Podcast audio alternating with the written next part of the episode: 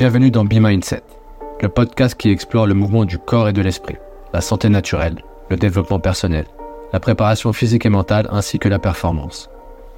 Embarquez avec moi pour un voyage captivant à travers la compréhension du corps humain.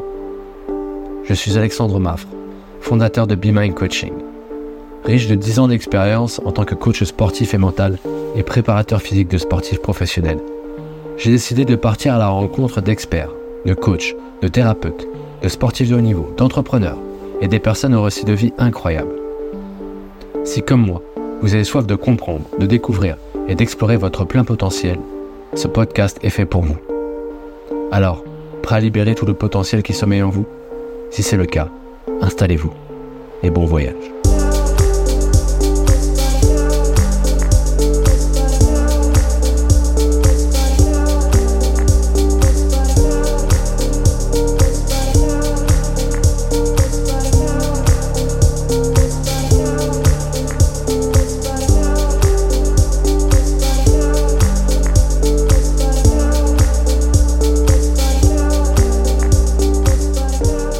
Salut les Be Minders et bienvenue dans ce deuxième épisode de Be Mindset. Dans ce deuxième épisode, je reçois Stéphane Tourreau, vice-champion du monde d'apnée en 2016, mais également membre de l'équipe de France d'apnée. Imaginez plonger avec nous dans des profondeurs de la préparation mentale et physique. Stéphane m'a partagé comment l'apnée se révèle être un outil puissant, non seulement pour optimiser ma santé naturelle, mais aussi pour affronter des défis tels que les crises d'asthme, les crises d'anxiété ou les chocs post-traumatiques. Fascinant de voir comment l'apnée s'insère dans des domaines de la thérapie et du sport santé.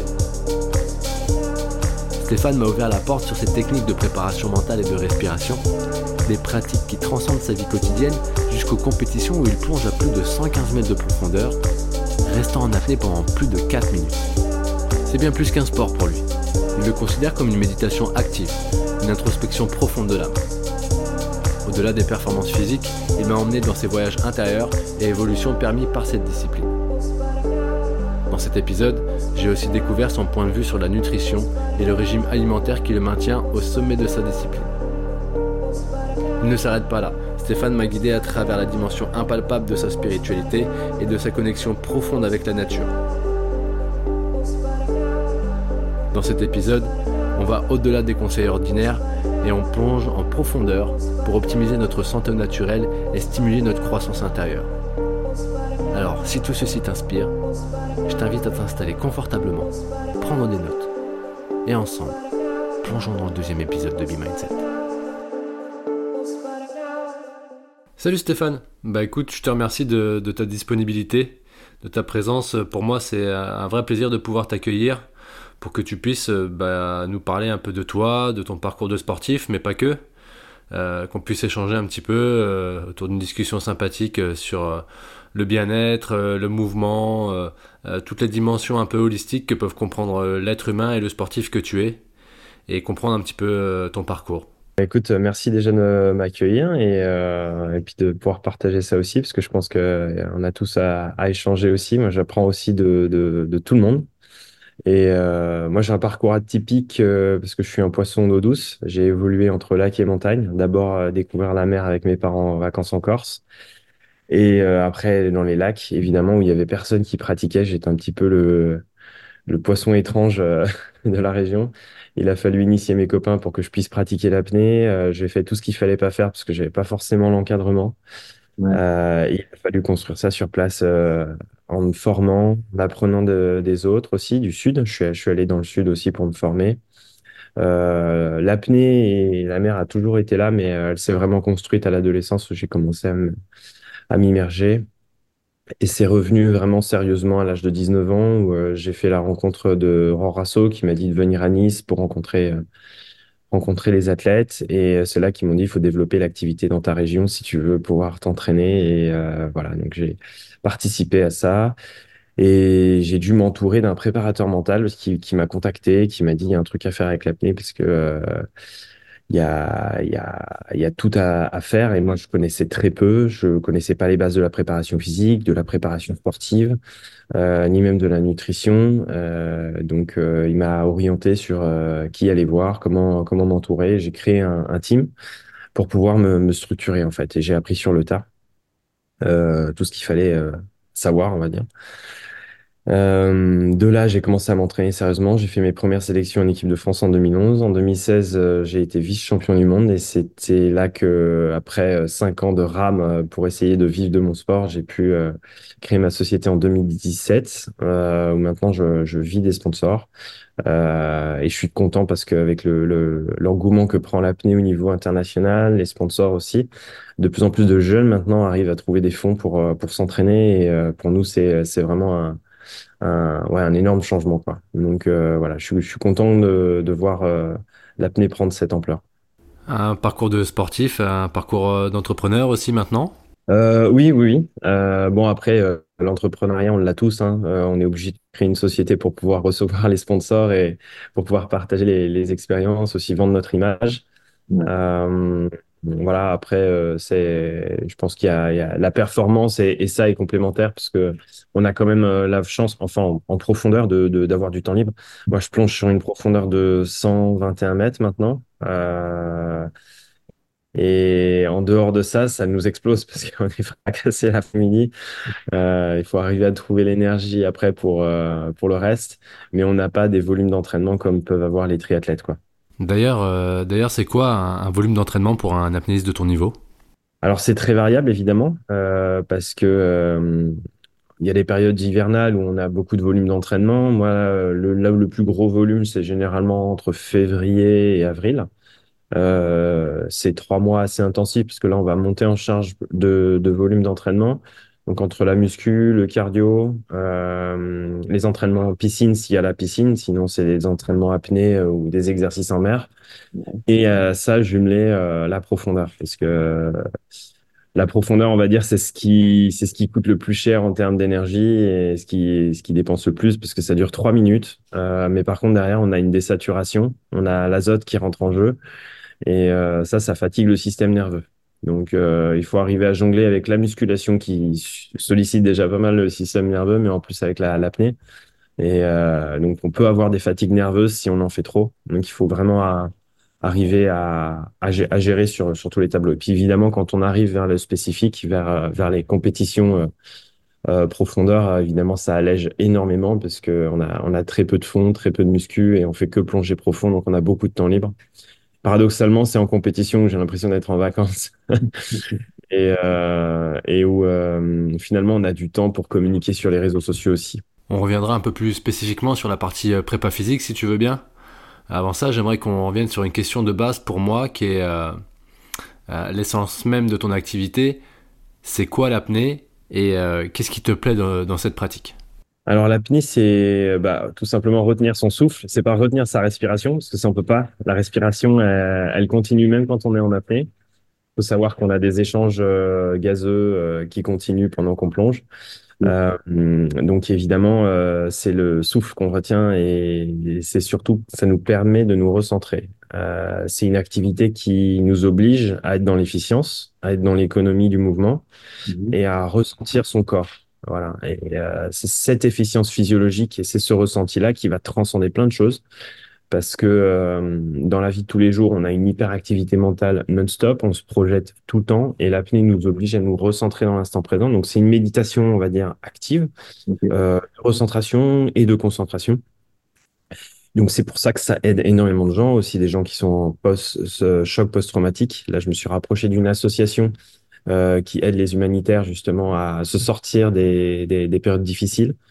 Et l'apnée est en train de prendre une ampleur importante sur le plan sport santé, parce que aussi tous les apports qu'il y a sur l'asthme, sur les problèmes d'asthme, sur les crises d'anxiété.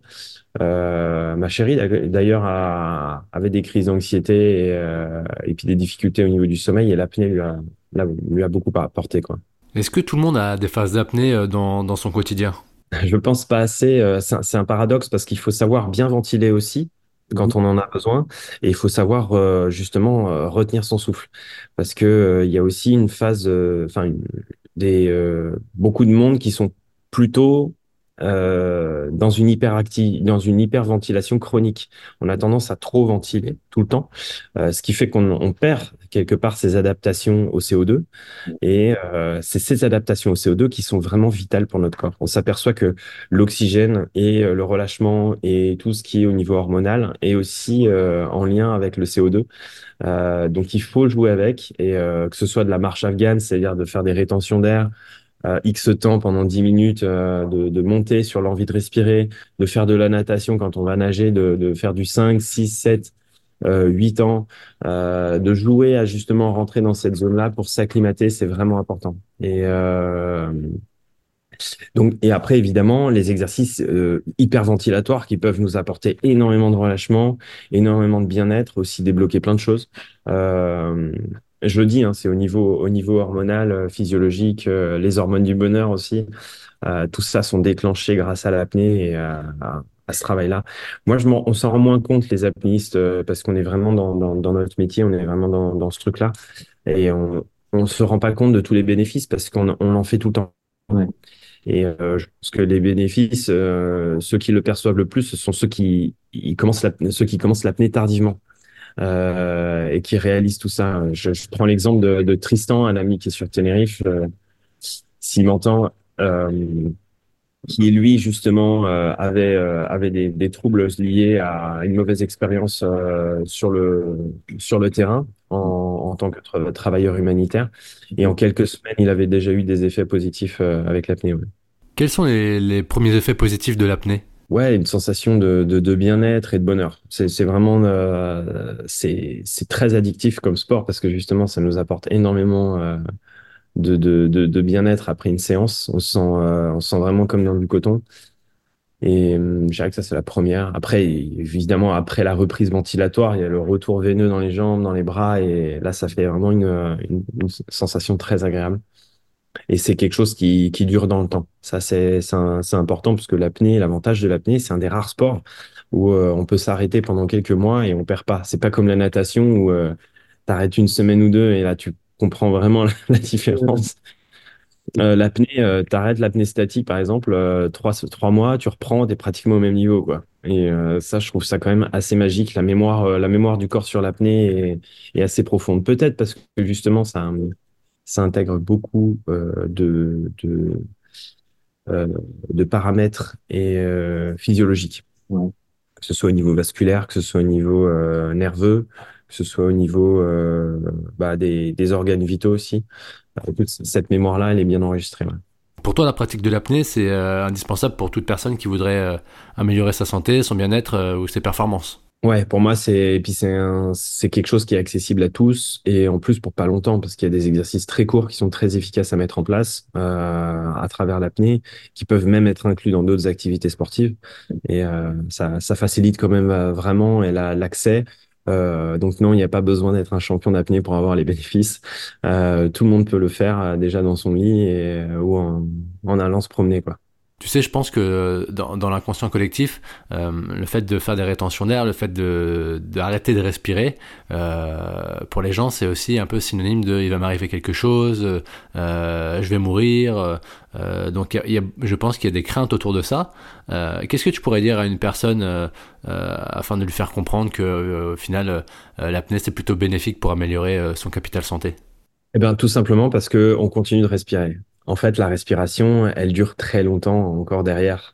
Si on respire plus, on est mort. C'est le bout du bout. C'est au-delà de la syncope, c'est au-delà de... Voilà, ça, c'est ce qu'on appelle l'anoxie. Donc là, il y avait vraiment plus d'oxygène, quoi. Donc non, la respiration, elle continue parce que tant qu'il y a de l'oxygène dans le corps, il est utilisé. Et avant qu'il n'y en ait plus, il peut y avoir de l'eau qui coule sous les ponts, quoi. Ouais. Mais du coup, avant, il y a une phase d'envie de respirer. Donc, c'est surtout l'envie de respirer on a l'impression qui est angoissogène. Mais c'est justement là-dedans où il faut travailler. C'est cette sorte de CO2. C'est en fait, le CO2, pour expliquer physiologiquement, je pense que le fait d'expliquer physiologiquement, déjà, c'est beaucoup plus simple à comprendre. Le CO2 acidifie le sang et nos capteurs, nos chémorécepteurs du corps captent cette acidité du sang. Donc, en fait, il ne capte pas le CO2 lui-même, il capte l'acidité du sang qui est liée au CO2. En partie. Alors évidemment, tu vas me dire, si on mange mal et qu'on acidifie notre corps, eh ben, on va avoir un peu plus envie de respirer. Voilà, donc il y a des gens qui sont un peu plus sensibles parce qu'ils ont une acidité aussi interne. Donc tout ça fait que l'envie de respirer déclenche des réflexes qui sont respiratoires. Ça peut être le diaphragme qui veut vouloir commencer à bouger pour essayer de lancer la machine, pour dire « Oh là là, ça chauffe, attention, j'ai envie de respirer ». Il va nous ordonner de demander à respirer. Et le fait de rentrer dans cette zone et de commencer à dire à notre corps « T'inquiète pas, tout va bien, ça va bien se passer », bah, il encaisse, il apprend et après il s'adapte. Et il crée des belles adaptations qui sont la vascularisation du cerveau, la vascularisation, il va développer la vascularisation aussi pulmonaire. Et c'est des symptômes qu'on peut revoir tout de suite après une adaptation en altitude. Ouais. Ça va être également de ralentir le cœur, il va ralentir le métabolisme. Il y a la rate également qui va travailler. Donc la rate va lâcher des globules rouges pour pouvoir transporter cet oxygène. Donc il y a tellement de phénomènes qui rentrent en jeu pour nous protéger qu'en fait on peut tenir super longtemps. Je voudrais revenir sur un point que tu viens d'évoquer qui est assez ouf. C'est il y a un lien entre comment je respire et comment je mange. Ou à l'inverse, comment je mange et comment je respire. Eh ben, tout simplement, c'est ce que je redis, c'est que l'acidité corporelle acidifie plus facilement notre sang et donc on va être plus sensible à cette sensation, à cette sensibilité de l'envie de respirer. Si on cumule par-dessus des apnées ou des petites rétentions, bah forcément on va se sentir essoufflé, voilà, un peu plus. Donc je pense que l'alimentation aussi est un jeu. Alors évidemment ça fait pas tout, il faut la pratique sportive, il faut la nutrition et il faut aussi la respiration. Je pense que c'est trois choses qui sont à travailler. Quand je dis respiration, j'inclus également l'apnée. Mais à mon sens, quand on a le triptyque respiration, nutrition et sport, voilà, c'est magique. Parce que là du coup, on a quand même quelque chose de puissant pour pouvoir faire des belles progressions. Tout à l'heure, tu disais que le fait de pratiquer l'apnée, c'était un peu comme une forme d'introspection, une forme de méditation. Qu'est-ce que tu as pu découvrir sur toi grâce à la pratique de l'apnée ?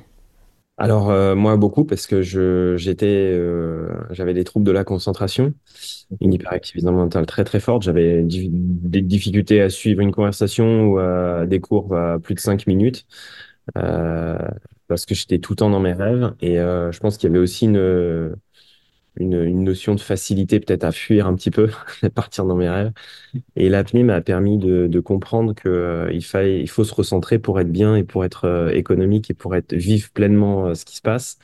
Je fais le fait d'aller dans le développement personnel, de me faire coacher par un préparateur mental et puis de lire également sur tout ce qui est pleine conscience m'a permis de progresser sur beaucoup de plans. C'est surtout se recentrer dans l'instant présent, d'utiliser les 5 sens pour revenir dans l'élément. Et au final, après 10 ans de préparation mentale avec mon coach, je lui ai dit tout ça pour apprendre qu'en fait, il faut être dans le présent. On a fait 36 000 exercices différents. On a fait de l'hypnose, on a fait tout ça, mais au final, le cœur, il est là. Le cœur du développement personnel, c'est tout simplement d'être sur les 5 sens, d'être dans le toucher, l'observation, le ressenti, et d'être pleinement dans son corps. Et je reprends la phrase d'Edgar Tolle qui disait... si vous voulez pas qu'il y ait des intrus dans votre maison, il faut être présent. Et plus on est présent dans notre corps, et plus on en prend le plein pouvoir. Donc il faut revenir là-dessus. Et la pleine conscience m'a permis justement de gérer. Enfin, le fait d'être plus présent m'a permis de minimiser, de réduire le volume de pensée et d'être beaucoup plus efficient et efficace dans mes objectifs et dans mes rêves, dans mes projets. Sinon on s'égare, on crée des images, on crée des peurs, on crée des croyances et c'est le fait d'être dans le présent, on déconstruit ces croyances pour vivre pleinement et surtout accueillir tout ce qui peut nous arriver. Tu parles beaucoup d'être dans le présent, t'as bossé avec un préparateur mental, est-ce que tu as des éventuels exercices à nous proposer afin d'être un peu plus dans le présent et un peu plus serein ? Bah, il y en a plusieurs. Après, je pense que la pratique de la méditation, c'est bien. Après, c'est s'y tenir. C'est toujours, il y a toujours ce truc-là de dire, il faut lancer cette routine. Mais après, il y a toujours un moyen de lancer les routines, de dire, pour que ça devienne quelque chose de naturel et de normal. C'est déjà même, c'est pas de s'imposer un temps ou une durée. C'est juste, même si c'est 2 minutes, juste respirer, ressentir sa respiration. Déjà, Déjà, c'est déjà ça. Et puis après, si on est bien, on poursuit. Ça peut durer 2, 5 minutes, 10 minutes, c'est pas grave. Mais au moins, on a fait, on a lancé l'intention. Je pense que c'est ça, surtout, c'est, comme on dit souvent, pour lancer les process, même juste le commencer, en fait. Il faut juste le commencer pour pouvoir l'ancrer. Ça, c'est déjà, c'est un premier point. Le deuxième, c'est juste d'avoir conscience de sa conscience. C'est difficile à concevoir, mais c'est de se voir penser, et c'est de se voir, s'observer en fait. Donc, d'observer son état de conscience. Est-ce qu'il est très bon? Est-ce qu'il est pas bon? Quand je marche dans la rue ou quand je vais aller me balader en forêt, de commencer à être juste à l'écoute et de percevoir ce qui se passe dans mon corps, de ressentir mes pas, d'écouter les sons, d'être en hypervigilance. Et en fait, le fait d'avoir ces petits moments-là dans la journée le plus possible, que ce soit en prenant sa douche, que ce soit en cuisinant, sur des choses simples, en fait, on a tendance à avoir notre esprit qui part. Et plus on va vers des tâches qui sont très répétitives ou très simples pour nous, plus il est difficile de se recentrer dedans. Par exemple, la conduite. Quand on conduit en voiture, c'est très difficile de se concentrer vraiment sur la route parce qu'on est tout le temps dans nos pensées. C'est tellement un chemin habituel. Mais le fait de le faire, par contre, d'avoir ces moments de conscience le plus possible dans la journée, en fait, fait qu'on est plus on est capable de se voir dans notre propre miroir. Je pense que ça devient intéressant. Après, évidemment, je fais une parenthèse importante, hein, attention là-dessus, c'est que n'oubliez pas que vous allez forcément, si vous développez ça, vous allez forcément développer aussi votre capacité de jugement. C'est-à-dire que plus on a cette capacité et plus on va être capable de se voir, et donc plus on aura l'impression d'être trop dans nos pensées. Alors c'est un jugement qui est tronqué, c'est juste parce qu'on a plus conscience que l'on pense beaucoup, le fait d'être plus en conscience. Voilà, c'est un peu le chat qui se mord la queue, mais voilà. Donc, je dirais il y a plusieurs états de conscience et le fait de s'observer déjà, je pense que c'est déjà quelque chose de vraiment important. Le fait de se poser, de se concentrer sur sa respiration et de voir comment on respire, c'est déjà en soi un premier exercice. Ouais, et puis de faire son sport ou son activité sportive en conscience le plus possible. D'être vraiment... qu'est-ce qui se passe, quoi. Surtout si c'est un mouvement très répétitif. Donc, est-ce qu'on peut dire aussi que manger, ça peut être un exercice de pleine conscience? En conscience, ça, je le fais pas assez. C'est vrai que, en fait, le cerveau, il a tendance à fonctionner par programme. Et quand on utilise beaucoup les mêmes programmes, c'est-à-dire quand on fait des choses un peu répétitives, le cerveau, il a tendance à utiliser des autoroutes neuronales pour pouvoir utiliser le moins d'énergie possible pour effectuer une tâche demandée. Donc, pour éviter d'être trop dans la monotonie et qui partent ensuite dans toutes ses pensées, c'est vrai qu'il est intéressant de mettre en place soit des pratiques nouvelles, donc essayer des nouvelles activités. On voit que quand on est sur une nouvelle activité et qu'on découvre quelque chose, souvent on a tendance à être très focus et on pense qu'à ça, ou alors éventuellement à mettre de la conscience sur ce que l'on fait. Ça évite au cerveau de partir dans tous ces schémas de pensée habituels et d'être vraiment focus et d'améliorer notre bien-être. Moi, c'est vrai que depuis que j'ai mis en place certaines habitudes comme la respiration, le travail en conscience et d'autres techniques, j'ai le cerveau qui arrive vraiment à être plus focus, plus concentré, plus longtemps et ça me fait vraiment du bien. En tout cas, ouais. Après, c'est voilà, juste d'inclure le plus en plus au fil des jours des moments de conscience. C'est quel que soit l'environnement dans lequel on est, et je pense que ça c'est quelque chose que tout le monde est capable de faire. Et la respiration est un super outil puisque justement la respiration permet juste d'augmenter évidemment cet état de conscience. Ouais. Est-ce que tu as des exercices de respiration que tu as pu apprendre à travers ta pratique de l'apnée en entraînement ou à travers les différentes sessions de préparation mentale que tu as pu faire pour apprendre à mieux gérer son stress, à se détendre ou à être plus concentré? Ouais, après moi c'est de la respiration nasale parce qu'on sait aussi que ça développe c'est acide nitrique, non je sais plus la... Et donc, elle fait partie aussi des substances qui permettent de booster ses performances, on va dire, cognitives. Donc, je dirais c'est une respiration nasale, lente, très profonde. Expiration lente, un peu une respiration carrée, mais très progressive. Et ça, je fais ça pendant plusieurs minutes avant une apnée pour vraiment relâcher l'ensemble du corps. Et juste après ça, je fais un exercice de pleine conscience, juste d'être présent, d'observer, de voir ce qui se passe. Et à ce moment-là, après, je suis bien et je suis prêt pour partir sur ma plongée.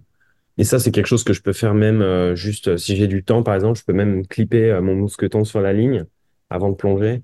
Et je peux juste me caler sur la ligne et puis faire cet exercice-là aussi. Après, évidemment, avant de partir, on ne peut pas hyperventiler. Donc, parce que pour des questions physiologiques, la performance en apnée, il ne faut pas ventiler. Il faut garder justement suffisamment de CO2 pour être performant. Donc, il y a un juste milieu. Il y a 5 minutes avant de plonger pendant lesquelles on est en ventilation vraiment neutre, quoi. Est-ce que tu connais le test de Bolt ? Non. C'est un test respiratoire qui a été mis en place pour savoir si on a une respiration fonctionnelle ou dysfonctionnelle. Et donc en gros c'est un test à travers lequel on arrive à déterminer le nombre de cycles de respiration que l'on fait par minute. D'accord. Est-ce que toi tu connais ton nombre de respirations que tu fais par minute? Ah oui, ben avec la bague aussi, je le dis. Je les prends. T'as la bague connectée là? Bah, tu sais quoi, je vais regarder.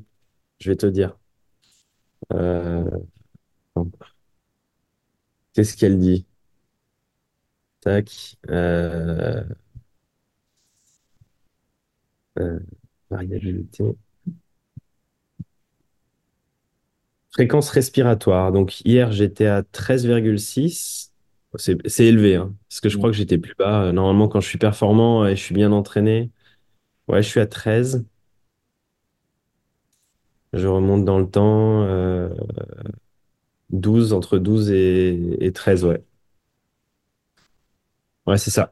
Donc le test de Bolt, il dit que pour une respiration fonctionnelle, on est situé entre 8 et 12, 13 respirations par minute.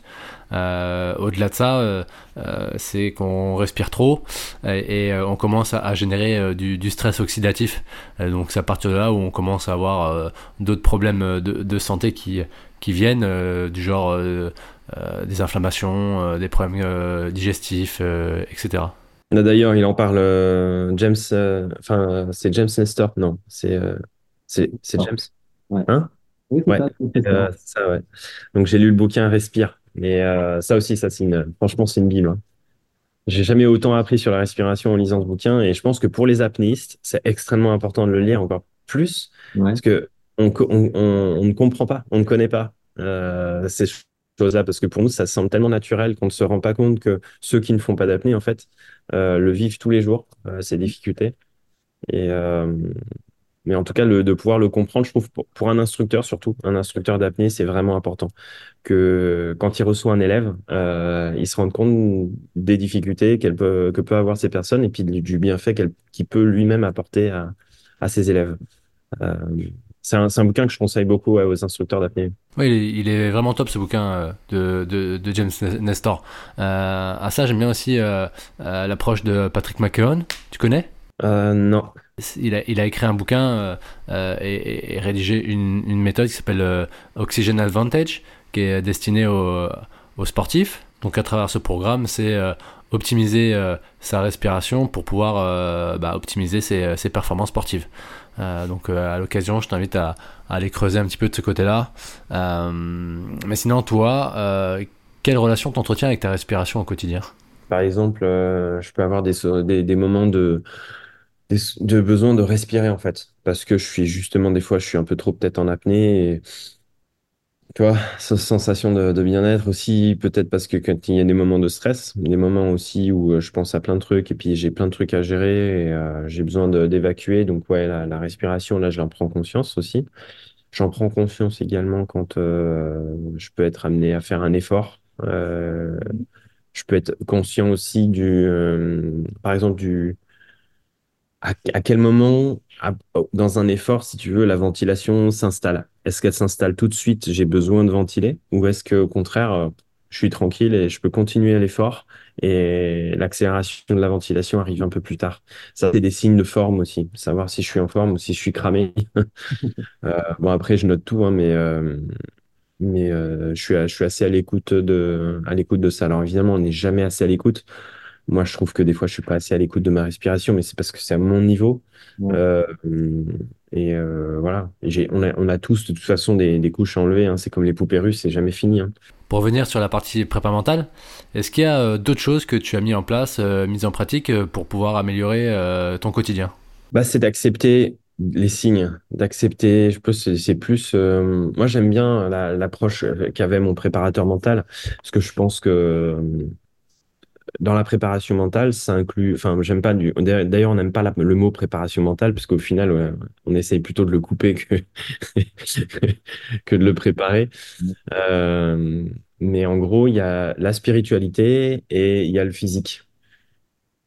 Et en fait, c'est deux choses vraiment. Il y a l'ancrage, on va dire, à la terre, vraiment le côté très matériel des choses et analytique.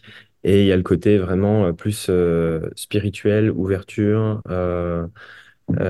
conscience globale, extrasensorielle, toutes ces choses-là en fait sur lesquelles on peut se poser des questions sur l'aspect de la vie, sur la notion de tout ça.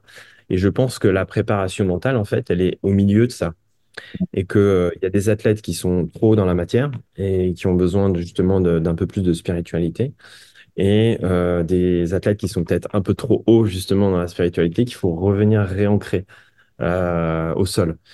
Et je pense que la notion, je dirais, du développement personnel, le top du développement personnel, c'est être au milieu de ça et d'arriver à prendre des deux. Toujours d'être dans cet équilibre et jamais trop dans l'un ou dans l'autre. Et ça veut dire aussi s'ouvrir à la conscience, s'ouvrir aussi à notre capacité de perception et à notre capacité intuitive. Tout simplement parce qu'à partir du moment où on est capable de se concentrer dans l'instant présent, on est capable de percevoir les émotions, on est capable aussi de percevoir notre environnement beaucoup plus finement, on est capable aussi de se ressentir beaucoup plus et donc d'être beaucoup plus à l'écoute. Et ce qui fait qu'on a une capacité d'adaptation et de résilience qui est plus importante. Donc en fait, la résilience, pour moi, c'est une conséquence, si tu veux, de notre capacité à être pleinement présent et à accepter ce qui vient. Donc il faut être assez ouvert au fait que les choses qui nous arrivent, elles nous arrivent pour une raison et il faut qu'on apprenne. Moi, si j'ai 5 signes qui arrivent dans la semaine et c'est les mêmes, je vais forcément à un moment donné me poser des questions et me dire ok, je prends l'information, il faudrait peut-être que je change de voie ou que je fasse quelque chose pour voilà.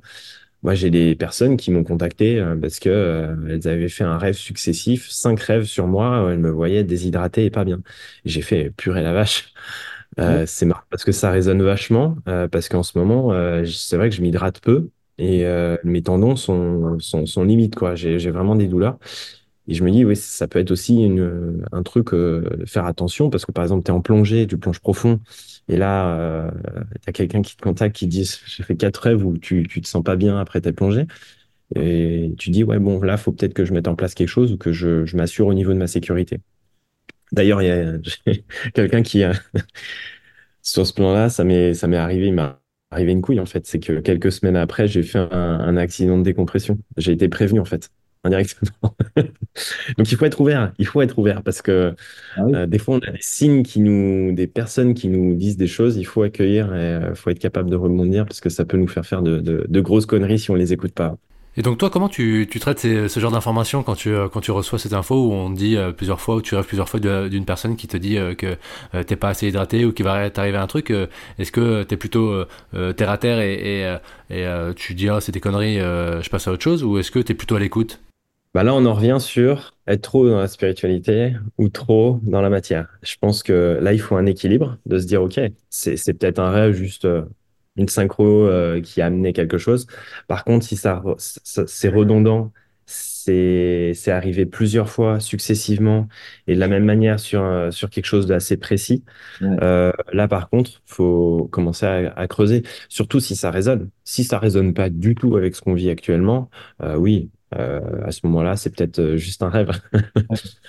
Mais par contre, quand on commence à avoir des synchronicités ou des choses qui s'ajoutent et qui sont en lien avec, avec ce qui se passe dans le moment, oui, je pense que là, il faut se poser les questions.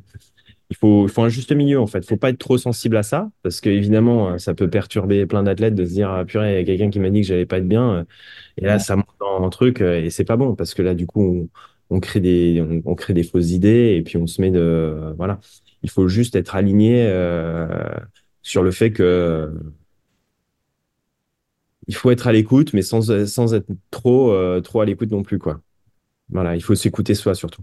Et toi, comment tu te positionnes par rapport à, tu sais, toutes ces choses qui sont un peu de l'ordre de l'impalpable? Des personnes vont parler d'imaginaire, moi j'aime bien parler de choses qui sont pas palpables, quoi, de l'ordre, ils sont pas de la matière, mais du ressenti. Alors, moi, je me suis beaucoup posé de questions, et à tel point que j'ai fait beaucoup de recherches, j'ai lu beaucoup. Okay. Et j'avais besoin de réponses parce que je suis un peu scientifique dans l'âme ou un peu terre à terre. Et j'avais besoin vraiment de le toucher. Donc, pour pouvoir vraiment s'ouvrir, je pense que qu'un vrai terre à terre, qui se dit terre à terre, n'est pas vraiment terre à terre.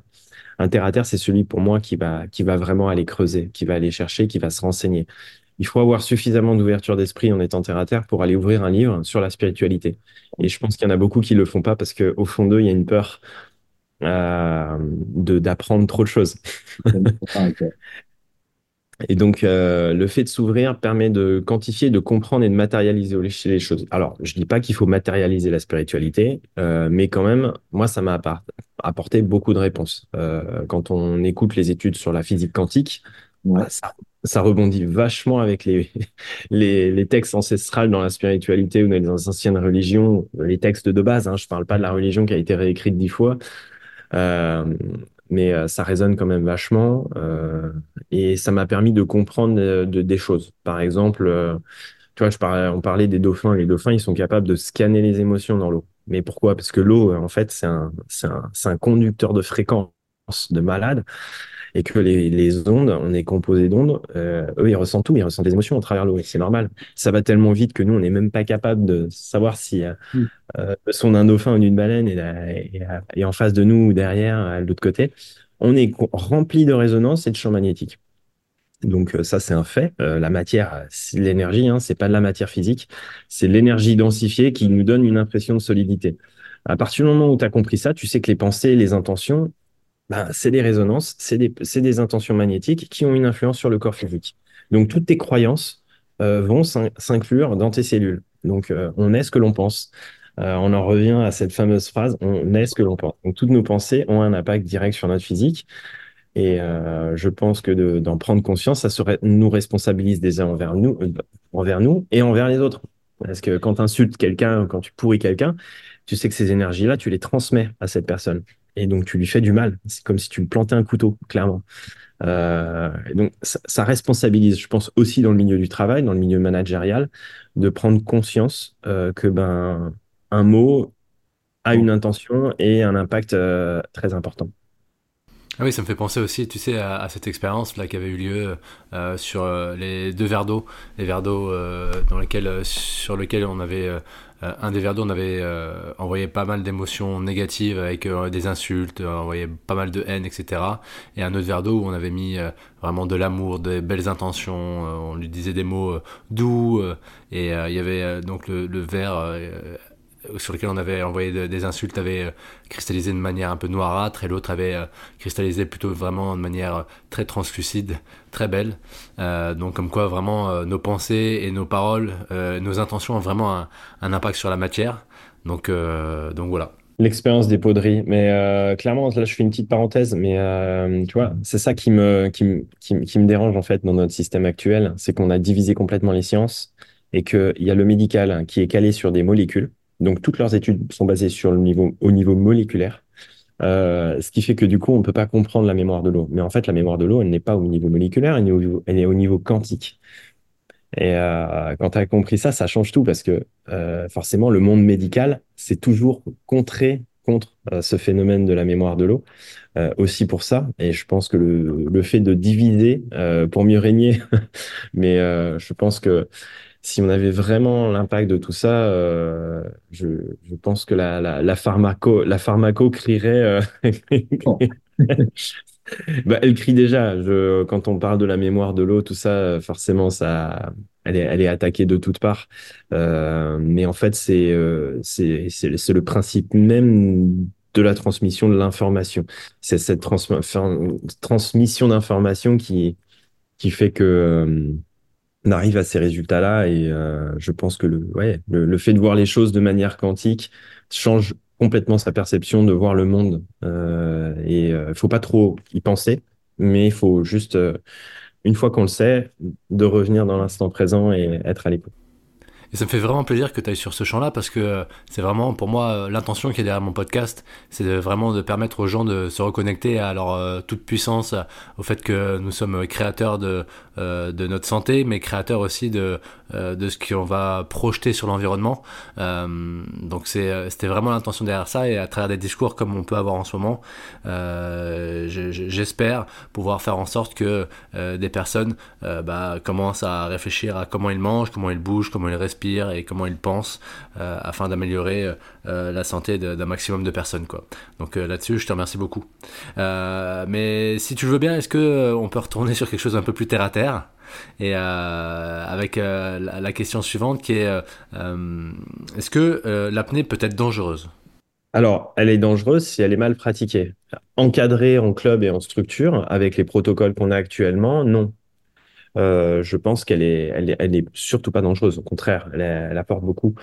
C'est la sécurité qui est importante. Il y a des protocoles, il y a des centres. C'est comme l'escalade. Tout le monde peut acheter des cordes, des mousquetons et des poulies. On n'est pas tous à s'enrayer sur des barres, sur des roches de 100 mètres de haut, sans avoir de formation. Enfin, juste milieu, c'est pareil pour la plongée. On va pas acheter un bloc, un gilet, et puis tiens, allez, je vais faire de la plongée bouteille. Donc, c'est de la conscience, et je pense que il faut juste prendre conscience que c'est un sport à encadrement. On ne peut pas le pratiquer seul dans son coin. C'est tout. Comme plein de sports, il y a plein d'activités qu'on peut pas. On est obligé de passer par un instructeur.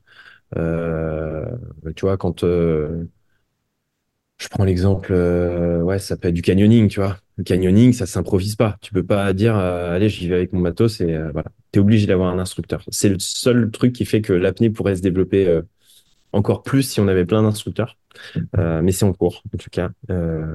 Donc, allez vers un instructeur, allez vers un club, allez vers un centre d'apnée pour vous former. Si possible, un centre professionnel, c'est mieux.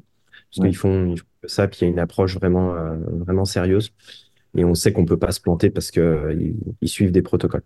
J'ai vu que toi, tu proposais, alors je crois que c'était avant que tu partes à la Dominique, il me semble que tu proposais des stages d'apnée d'initiation. J'en propose moins, j'avoue, parce que il y a des fois j'ai organisé des choses, il y a eu beaucoup d'annulations. Je préfère avoir des groupes déjà constitués. Donc si les groupes sont déjà constitués de au moins 5 personnes, à ce moment-là, on peut commencer à planifier un stage, et après on peut greffer d'autres personnes par la suite, mais il faut qu'il y ait au moins 5 personnes qui s'inscrivent ou qui sont déjà en groupe. Tu sais, là moi je vais parler un petit peu de mon cas personnel, mais moi une de mes plus grandes phobies c'est la plongée en mer. En fait, j'ai peur d'aller en profondeur dans cette eau super noire, et qui plus est, j'ai la phobie des requins. Et on grandit un peu à La Réunion avec toutes ces histoires qu'il y a chaque année à La Réunion. Je pense qu'il y a quelque chose de mental qui s'est construit autour de ça. Et aujourd'hui, ça fait vraiment partie de mes craintes. Mais depuis un an, je commence à me dire qu'il faudrait que j'aille à la rencontre de ça, comprendre un petit peu ce qui se cache derrière ces peurs.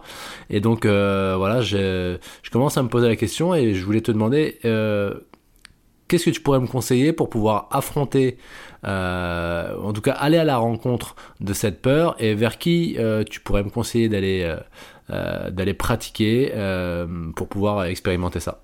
Alors c'est simple, déjà l'apnée, les gens pensent qu'on va s'envoyer profond tout de suite, mais non, je suis désolé de vous décevoir, on va pas plonger profond tout de suite, on progresse doucement, donc évidemment c'est d'abord de passer les oreilles hors de l'eau, on va apprendre d'abord à respirer, évidemment, avant d'aller à l'eau on va respirer, on va se relâcher, ensuite on va faire une apnée statique. Si un bon instructeur, normalement il fait tout dans l'ordre, on fait l'apnée statique pour déjà travailler le relâchement. dans l'eau, la tête dans l'eau, et puis après on descend le long de la ligne en se tractant comme un petit singe, d'abord à 1 mètre, ensuite à 2 mètres, ensuite à 3 mètres, et une fois qu'on est en confiance et se dire, bon, mais en fait ça va, je peux descendre, et oui tu peux descendre, à ce moment-là il va descendre à 5 mètres, et ainsi de suite. En fait ça va se faire par aller-retour progressivement, et on va prendre de la confiance parce qu'on va s'apercevoir que de l'air on en a. Donc évidemment on ne s'envoie pas sur une initiation comme ça dès la première, allez on va descendre jusqu'au bout, non, c'est très très progressif, c'est de la prise de confiance et d'appréhension du milieu, tout simplement. Donc déjà ça, après sur le côté requin, j'ai envie de te dire, faut regarder les statistiques. Et puis évidemment, s'il y a des zones dangereuses où il y a des requins, on va pas se baigner et puis faire des grosses bombes juste à côté pour les provoquer. Il faut être aussi à avoir un minimum de conscience. Par contre, évidemment, quand tu as 10 attaques mortelles, 15 attaques mortelles dans l'année et puis que tu en as 300 avec les éléphants, je comprends pas pourquoi les gens n'ont pas plus peur des éléphants que des requins. Il y a moins d'éléphants à La Réunion qu'il y a de requins quand même. Hein. Oui, c'est vrai. Après, je pense qu'il y a des méduses qui sont mortelles et il y a des milliers, des milliers, des milliers de morts avec les méduses. Et pourtant, elles sont toutes autour de nous. Donc il faut relativiser et aussi accepter que oui, la vie elle n'est pas tout le temps en protection linéaire, quoi. Mais en tout cas voilà, c'est l'apnée, c'est progressif, et je pense que si j'ai un conseil à donner, c'est choisissez bien votre école, choisissez bien votre instructeur et demandez si vous avez justement peur des profondeurs et que vous avez envie de vous initier à l'apnée. Moi j'ai déjà eu. Allez voir un instructeur qui est spécialisé, qui connaît bien ce domaine-là. Alors moi, je le connais parce que c'est vraiment ma spécialité de faire des initiations pour des personnes qui ont peur des profondeurs et peur de l'eau. C'est en fait une séance d'initiation, mais avec 10 éléments intermédiaires en plus, 10 étapes en plus dans la séance. Ok. Des séances qui sont un petit peu plus longues, mais on décortique tout jusqu'à la surface. Donc après, je dirais pas toutes mes stratégies, mais c'est des méthodes qui permettent justement de prendre confiance et de s'apercevoir que tout est OK. OK. Et est-ce que toi, à un moment donné, dans ta pratique, tu as ressenti cette sensation de stress à défaut de danger? Alors oui, bien sûr. Il y a eu des moments où c'est mal parti, surtout quand il y a de la fatigue nerveuse. Quand il y a de la fatigue nerveuse, généralement il y a le risque, il est un peu plus grand parce qu'en fait ça désorganise le process du réflexe d'immersion, ça désorganise, ça augmente la narcose, parce qu'en fait on subit en profondeur l'azote, donc c'est un peu psychotrope, c'est comme si on avait pris 5 verres d'alcool à jeun. Donc c'est un gros shoot, et en fait là pour le coup nos pensées, notre esprit part dans tous les sens et il faut arriver à le recentrer encore plus, d'où l'importance d'être en pleine conscience et de vraiment ressentir dans son corps. Et le fait d'être bien reposé est vital pour pouvoir évoluer sur des performances importantes. Et il y a eu des moments où ça ne l'était pas, et là j'ai eu des stress très importants. Et surtout quand je commence à ressentir le diaphragme qui tape à la remontée tout de suite au retour, et là c'est pas bon signe. Et là je me dis merde, putain. Il va falloir gérer la remontée, et là t'es concentré, tu dis allez, quoi, ça vient de passer. Alors après tu t'accroches en surface pour que ça valide, mais des fois c'est chaud, et puis ça m'est arrivé d'avoir des blackouts, des pertes de conscience. Donc ça c'est pas cool, parce que même si c'est des phénomènes qui sont très protecteurs, hein, c'est une mise en veille du système pour éviter justement d'aller dans le manque d'oxygène réel. Okay. C'est une perte de conscience momentanée volontaire, enfin, qui est liée à l'apnée volontaire. Donc c'est une forme de protection, mais moins on y rentre, plus on progresse, parce que derrière on peut créer des peurs, on peut créer aussi la peur que ça recommence. Okay. Et donc, pour éviter d'être là-dedans, il faut toujours avoir cette marge de sécurité suffisamment importante. Et ça, je l'ai compris assez tardivement dans ma carrière. L'importance de toujours annoncer quelque chose de safe. Limite de la frustration, tu vois, la plongée facile où t'as pas le challenge, quoi. Et ben ça, c'est bien parce que ça permet justement de prendre de la confiance, de faire des belles sorties et puis après de continuer à progresser. Et les carrières, les plus belles carrières d'apnéistes que j'ai pu voir justement sont dans ce sens-là. C'est des personnes qui se freinaient, et qui ont su répéter avant d'annoncer quelques mètres de plus, de façon à prendre de la confiance. Mais je pense que là, c'est vraiment la confiance et la fatigue. C'est deux choses qui sont extrêmement vitales et importantes en apnée pour éviter de se blesser. Est-ce que toi, à un moment donné, dans ta pratique, tu as ressenti cette sensation de stress à défaut de cette sensation de danger? Ouais, c'est une mise en veille du système, ouais. Là, en fait, c'est assez ouf ce que tu m'envoies parce que ça me fait ressortir deux points. Le premier, c'est que, en fait, tu viens de me dire que quand tu tombes dans les pommes, c'est un peu une forme de sécurité, de mise en veille du système. Donc, en gros, c'est un peu comme si notre corps était beaucoup plus fort que ce qu'on croyait, quoi. Il a des modes de sécurité, des modes de protection bien au-delà de ce qu'on peut imaginer. Ouais, carrément. C'est ça qui est dingue, c'est qu'il y a des process de sécurité, de sauvegarde du corps humain qui est complètement dingue. Et la syncope, c'est vraiment quelque chose qui est quand même assez fou, quoi, quand on y pense. C'est quelque chose qui éteint le système parce que pour le mettre en économie, en fait, pour économiser le peu d'oxygène qui reste, il nous met en veille. Et après, il nous réveille pour nous dire, bon, maintenant, tu respires. C'est là où c'est dangereux. L'apnée est dangereuse si tu es tout seul. Parce que justement, si tu fais une syncope et que tu es encore dans l'eau, il y a un moment donné, il y a une phase de réveil. C'est pas indéterminé, hein, la sieste. C'est au moment du réveil que là, le corps impose l'inspiration. Et là, si tu es dans l'eau, là, pour le coup, tu peux te noyer. Donc, l'important, c'est toujours de pratiquer jamais seul. Et de toute façon, la syncope, avant d'aller chercher des syncopes, je peux te dire, il faut y aller. Il y a de la marge. Et puis, il faut vraiment aller chercher la performance pure. Donc là, on n'est pas du tout sur une pratique loisir et d'apnée club. On n'est pas du tout dans cette démarche. Là, on est dans une démarche compétitive de performance. Et puis, en plus, où on essaye le plus possible d'éviter ce genre de choses. Donc voilà, c'est la syncope, c'est la barrière ultime, on va dire, pour à ne jamais dépasser. Donc les histoires de danger en apnée que des gens ont entendu, qu'il y avait des gens morts en apnée et tout, c'est souvent malheureusement lié à la chasse sous-marine parce que souvent les chasseurs vont seuls et ils vont pousser le poisson ou alors s'ils perdent connaissance, c'est là malheureusement où les incidents arrivent. Ouais, bah, c'est du tout le cas dans l'apnée sportive, on va dire, le long des lignes encadrées au club. Deuxième point que tu me fais ressortir, c'est en fait par rapport à ce que tu nous racontes, que des fois tu vas t'entraîner avec un peu de frustration en annonçant des profondeurs auxquelles tu es quasiment sûr de pouvoir réussir. C'est un peu comme si on appliquait la méthode des petits pas. Donc pratiquer régulièrement et tout en étant un peu en mode contrôle, mais en étant discipliné sur le fait de le faire régulièrement et s'appliquer sur cette pratique-là. C'est aussi applicable dans tout plein d'autres champs, que ce soit sportif, mais aussi développement personnel ou autre. Donc je trouve ça hyper intéressant. Je rebondis parce que ça colle parfaitement, mais en gros, tu vas rire, mais si tu veux, tu sais, quand on dit en musculation, on va à l'échec. Mais en fait, à l'apnée, tu peux pas aller à l'échec. Tu dis, allez, aujourd'hui, je vais à l'échec. Là, non. Ça, c'est... Ah, aujourd'hui, je vais faire une syncope, on va voir. Non, ça marche pas.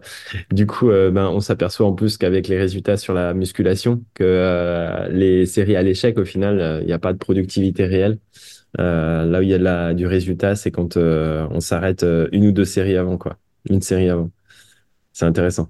Donc ça, c'est une belle passe en profondeur. Ça nous amène vers le sujet de la préparation physique. Toi, en tant qu'apnéiste professionnel, c'est quoi la préparation physique d'un apnéiste professionnel ? Alors, ma préparation physique. Moi, perso, je déteste, j'arrive pas avec le format CrossFit. Je déteste ça. Je préfère me mettre rouge en piscine, sur des entraînements au seuil en piscine avec des sprints. Plutôt que de faire mixer musculation et intensif. Donc du coup, pour moi, la musculation doit rester du plaisir et je prends beaucoup de plaisir avec la force, haltéro et powerlifting. Okay. Je kiffe, j'adore, parce qu'en plus, bon, c'est vraiment un truc de branleur. Hein, parce que on a 5 minutes de récup entre chaque série. Voilà, donc, et puis moi, ça me laisse du temps en plus pour communiquer, faire mes mails, bosser aussi pendant les phases de récup. Donc, au final, c'est pas mal comme principe. Par contre, je passe énormément de temps dans la salle, du coup, entre 1 et 3 heures, des fois, parce que je prends beaucoup de récupération. Mais c'est productif parce que je progresse beaucoup en force. Alors pourquoi on fait de la force? Tout simplement parce que l'objectif, c'est d'avoir quand même des muscles économiques, efficients, qui consomment peu d'énergie. Et donc la force est pour nous indispensable. Alors le but, c'est pas de faire de l'hypertrophie, évidemment, c'est vraiment de faire de la force pure. Donc, voilà, c'est plutôt voilà, des séries max sur 5 répétitions et sur l'ensemble du corps. Donc là, ça me fait rebondir par rapport à ce que tu me dis donc sur tes entraînements en force où effectivement on peut prendre jusqu'à 5 minutes de temps de récupération entre chaque série. C'est vrai que ça laisse du temps et ça fait des grandes séances. Et je voulais faire le pont entre ces longues séances et les fois où tu te mets sur ton téléphone à envoyer tes mails et la pleine conscience. C'est pas vraiment pleine conscience. Ouais, mais c'est vrai que j'optimise un petit peu le temps. J'optimise le temps parce que c'est quand même long, 3 heures. Et puis je peux être en pleine conscience pendant mes séries, c'est sûr. Alors c'est pas tout à fait en pleine conscience, on est d'accord. Je pourrais faire d'autres trucs pour justement être en pleine conscience pendant les récup, on est d'accord. Mais ça me permet quand même d'optimiser mon travail aussi et puis de faire autre chose après quand je rentre pour pouvoir optimiser ma récupération sur d'autres trucs, exemple les assouplissements.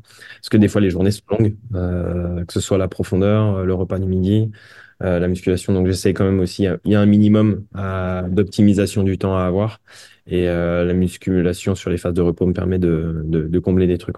Donc en termes de musculation, t'es plutôt orienté full body, haut du corps, bas du corps ou... Alors j'essaie de tout travailler parce que évidemment tu sais qu'on peut pas travailler qu'une partie du corps, ça dérègle aussi tout le système. J'ai pas envie de me transformer en cycliste non plus. Et puis aussi au cas où si j'ai besoin de faire une autre discipline, exemple pendant la saison, je me dis tiens j'ai envie de faire de l'immersion libre, pourquoi pas faire de l'immersion libre, ça m'est déjà arrivé. Si t'es pas préparé au niveau des bras, t'es comme un con. C'est dommage parce que en plus j'aime bien travailler l'ensemble du corps et de pouvoir se dire je peux faire de la brasse, autant je peux faire de l'immersion libre, autant je peux faire de la monopalme. Alors évidemment, je suis orienté poids constant, donc ma force, c'est quand même le bas du corps. Mais j'essaye d'être homogène et puis d'avoir de la force partout, à tous les niveaux. Évidemment, bon, après, j'ai des fois des petites fatigues. Il peut y avoir le ménisque qui commence à se réveiller souvent, donc j'hésite quand même de faire du squat complet. Puis dans ma discipline, j'ai pas forcément de nécessité de travailler le squat complet, donc je fais beaucoup de cardio squat. Et au final, c'est ce qui est le plus productif pour moi et pour la palme, et je le ressens vraiment. Donc voilà, je fais du squat, hein, je fais autant du développé couché, des tractions, du soulevé terre, avec d'autres parallèles aussi. Hein, je peux autant utiliser pour les tractions des anneaux que voilà, et je fais beaucoup de tractions lestées aussi pour aller vers de la force pure pour pas trop prendre en muscle. J'ai pas non plus envie de me transformer en Rambo, donc voilà. Et en termes d'entraînement cardiovasculaire, qu'est-ce que tu fais? Alors l'entraînement cardiovasculaire, moi j'adore le cardio, mais c'est vrai que la Dominique c'est un peu plus compliqué. Moi j'adorais le vélo, du coup ça, je suis un peu triste, je peux pas en faire, mais je cours. Ouais. Voilà, ça fait généralement c'est d'une séance à l'autre. Je fais une séance de fond long. Dans la semaine, il y a une semaine d'entretien, c'est-à-dire que je cours un petit peu pour maintenir. Une séance de long dans la semaine et la semaine suivante, c'est une séance de fractionné, d'intensif. Et en fait, j'alterne. Voilà. Après. Il peut y avoir entre janvier et mars, une période où je fais une fois par semaine du fractionné. Ouais. Évidemment, puis après, j'alterne juste pour le maintenir un peu. Puis après, ça disparaît au fur et à mesure quand on approche des compétitions. Après, c'est juste du maintien physique cardio minimal. Mais ouais. Après, le fait d'avoir pris des notes aussi tous les jours, j'ai créé un tableau de planification et ça m'a vraiment aidé dans ma prépa. Ouais. Ça a vraiment tout changé et je suis très, très précis. Je vais assez loin maintenant, à tel point que je peux savoir quelle séance je vais faire dans 6 mois. Donc, ça me permet vraiment d'anticiper. Et là-dedans, je note tout, mes cardio, mon pouls, mes sensations de repos, mes sensations d'envie, mon état de forme, mon sommeil.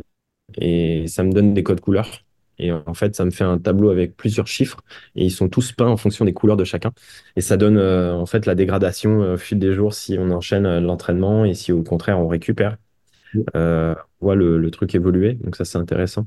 Et ça m'a permis de donner des stats précises sur quand est-ce que le fait de ne plus pratiquer le cardio, le pouls remonte au repos. Donc tout ça, c'est intéressant, ça me donne des statistiques précises sur mon corps, sur comment réagir et quand est-ce que je dois maintenir justement le minimum pour tout ça. J'ai pu observer aussi que comme je faisais principalement de la monopalme, le squat, même si j'arrêtais quelque temps, je peux reprendre pratiquement au même niveau. Que les bras, par contre, ça perd très vite parce que je j'entretiens pas du tirage ou un effort au niveau des bras, quoi. Ouais. Tu nages en monopalme. Donc, tu as une partie où on flotte en surface. Donc, forcément, dans les 20 premiers mètres, on doit nager. Puis, au bout d'un moment, quand la pression s'exerce sur la cage thoracique et sur le néoprène, on n'a plus besoin de nager. Donc là, on est en phase de coulée. On va jusqu'au fond. Et arrivé sur la profondeur, après, il faut remonter. Donc là, on est en flottabilité négative. Donc là, il faut mettre de la fréquence et de la vitesse pour pouvoir s'extraire. Et arriver vers cette zone de flottabilité positive dans les derniers mètres pour pouvoir reprendre.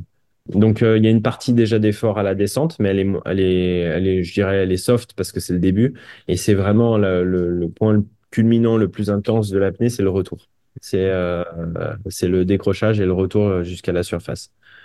Et là, je le sens, en effet, plus tu es puissant, plus t'as de la force et plus t'as de la patate pour mettre de la fréquence sans que ça te coûte de l'énergie. Selon toi, est-ce que les personnes qui pratiquent un sport d'endurance devraient pratiquer de la force ? Je dirais que ça dépend parce que le problème, c'est ce qu'on disait, j'ai suivi en plus ce que tu avais mis, c'était intéressant. Le problème du foncier, c'est que ça prend du temps. Ça prend beaucoup de temps. Donc, tu peux pas te permettre de faire beaucoup de trucs à côté pour vraiment être efficace dans ton sport. Et je pars du principe que le foncier, c'est vraiment une discipline où il faut pratiquer le foncier, quoi. Il faut vraiment, comme ça prend du temps, le fait de faire de la force en parallèle te prend des séances que tu vas pas pouvoir faire en course à pied. Ou alors, tu peux l'inclure de manière très intelligente. Je dirais, c'est de faire des séances soit de pliométrie ou de la force pure, de quelques répétitions intégrées dans ta prépa. Mais sans que ce soit des gros blocs de musculation, quoi. Moi, j'intégrerais ça sur, par exemple, une demi-heure de quart de squat avec 3 reps, des 3 reps successives courtes, tu vois. Ouais. Alors, ça peut créer de la fatigue musculaire, évidemment. Mais si c'est suffisamment court, et ouais, je pense que ça peut être incorporé. Ça peut être intéressant de l'incorporer, mais il faut être très fin pour pas créer trop de fatigue à la muscu. Ouais. Pour parler d'un sujet en lien avec la préparation physique, est-ce que tu peux nous parler de ta partie alimentaire, s'il te plaît ? Alors, la partie alimentaire, moi, je suis pas un dingue de l'alimentation, mais il y a des trucs avec l'âge où je sens que j'ai moins d'options. Exemple, j'avais fait un test d'intolérance, là, un test IMUPRO avec 250 aliments. Et en effet, il y avait le gluten quand même qui était ressorti. Ouais. C'était bien rouge. Donc pour moi, c'est quand même pas ouf. Les laitages aussi, bon ça je le savais, je les avais déjà arrêtés. À part quand je suis en Haute-Savoie, j'aime bien me faire plaisir. Mais sinon, ouais, il faudrait que j'arrête diminue sérieusement le gluten. Mais c'est difficile quand on est dans les îles, surtout à la Dominique, parce qu'il n'y a pas beaucoup de choses sans gluten. Donc il faut vraiment sélectionner. Surtout si on veut avoir un peu de variété, quoi, parce que si j'aime bien le goût des pâtes, des bonnes pâtes italiennes et autres, mais ouais, il faut que j'arrive à diminuer ça parce que je sens vraiment les effets, au moins sur les tendons et autres. Après, le reste, de manière générale, j'ai mes habitudes, c'est-à-dire que par exemple, je peux commencer un repas avec des fruits. Ça pour moi c'est indispensable. En plus les fruits, je suis plus fruits que légumes de ce que j'ai pu voir. Donc après on est tous différents, hein. Il y en a qui sont plus légumes que fruits en termes de bien-être. Moi en tout cas je peux y aller à fond sur les fruits et ça m'apporte énormément et je vois le résultat en termes de même au niveau cognitif dans ma journée, dans mon boost. Donc ouais, le top c'est de commencer pour moi perso par des fruits. Si je reviens d'une séance, ça va être de prendre mes compléments avec les fruits. histoire de l'assimiler tout de suite, ce qui est nécessaire. Et après, derrière, je peux me faire plaisir avec un autre truc, un truc un peu plus consistant ou des glucides. J'essaye de caler des choses de manière intelligente pour, voilà, même si je me fais plaisir, par exemple, j'ai envie de manger un gros burger, c'est plus une question d'organisation. Si je me fais plaisir à manger un truc, voilà, un peu lourd, derrière, j'essaye d'attaquer avant les fruits ou les premiers compléments alimentaires pour compenser. Puis après, tout dépend aussi de la période. Si c'est le week-end, je sais que je vais avoir plus de repos. Ou si c'est l'intensif et les grosses journées, je vais éviter de massacrer le truc en début de semaine, quoi. Ce que j'essaye quand même de faire, c'est d'arriver à manger bien le midi, beaucoup, pour que si possible le soir, on ait un peu moins à manger, ou alors faire un petit 4 heures, ça serait que c'est le top, parce que du coup, tu manges moins le soir, et là, tu dors vraiment mieux, parce que le problème, c'est les quantités le soir. Après, moi, il y a un autre truc, c'est que j'ai remarqué que sur mes performances, si je voulais avoir... du bon carb pour le lendemain sur la performance, pour pas être trop hypoxique, c'est d'avoir des glucides. Parce que si j'ai pas assez de glucides la veille au soir, là par contre, je sens vraiment la différence sur la perf le lendemain. Donc je peux pas me permettre, si tu veux, de faire sauter les glucides une veille de grosse plongée. Surtout si elle est proche du max, tu vois. Si elle est pas proche du max, à la limite, bon bah, voilà, j'ai de la flexibilité, même une soupe, ça pourrait passer. Mais ouais, le riz la veille au soir d'une perf, ça reste important. Est-ce que tu as déjà essayé des régimes un peu spécifiques, genre végétarien, vegan? Alors ouais, j'ai essayé le végétarien. Bon, moi, ça a été une catastrophe. Ouais, j'ai essayé de faire attention. J'ai testé les jeûnes aussi. J'ai fait pas mal de différents jeûnes. J'ai expérimenté pas mal de trucs. Et comme je voyage beaucoup, je me déplace beaucoup. Si tu veux avoir à mon niveau, et vu ce qu'on fait, et puis vu l'impact qu'on a au niveau sanguin, ouais, au niveau globules rouges aussi, parce qu'on tape énormément dans le stock de globules rouges, donc la reproduction des globules rouges doit être extrêmement importante, beaucoup plus que dans certains sports. Donc le fer, l'assimilation du fer et des vitamines B12 est plus que vitale, et moi c'était compliqué. Donc j'ai essayé tous les types de compléments alimentaires pour compenser un peu, mais la viande, j'ai testé, elle contribue à ma performance à un minima. Donc j'ai essayé de la supprimer quand même pour des questions éthiques aussi, et c'était très difficile, ça a été très difficile. Et en fait, c'est au final un complément alimentaire pour voyager qui m'a permis de m'aider là-dessus. C'est des compléments alimentaires héminiques, donc type rate, foie de bœuf. Mais c'est voilà. Par contre, la provenance est précise. C'est-à-dire que comme c'est des compléments alimentaires, en fait, tu sais d'où vient la provenance. Donc ça, déjà, c'est moins agressif. Puis en termes d'efficacité, tu vas vraiment sur le nécessaire. Voilà, parce que franchement, manger une grosse escalope de viande pour quoi, ce qu'il y a dedans, pour ce qu'il y a dedans, en fait, ce qu'il faut, c'est des abats, c'est du foie, c'est ces choses-là en fait qui sont vraiment prépondérantes dans la performance sportive, et c'est difficile à trouver, surtout de bonne qualité et de bonne provenance. Donc au final, je l'ai trouvé en complément alimentaire. Et du coup, ça a changé complètement mes journées, mais complètement.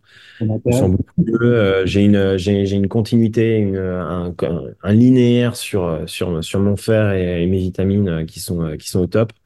Et j'ai pas de baisse de performance. Je suis toujours en forme. La différence est vraiment flagrante. Et là, pour le coup, je peux vraiment arrêter la viande. C'est-à-dire que des fois, je mange pas de viande pendant un mois, ou peut-être pendant 3 semaines, ça n'a aucune incidence avec ça. Ça m'intéresse beaucoup ce que tu dis, parce que en fait, moi je suis bêta-thalassémique. Donc bêta-thalassémique, c'est en fait j'ai mes globules rouges qui sont d'une taille beaucoup plus petite.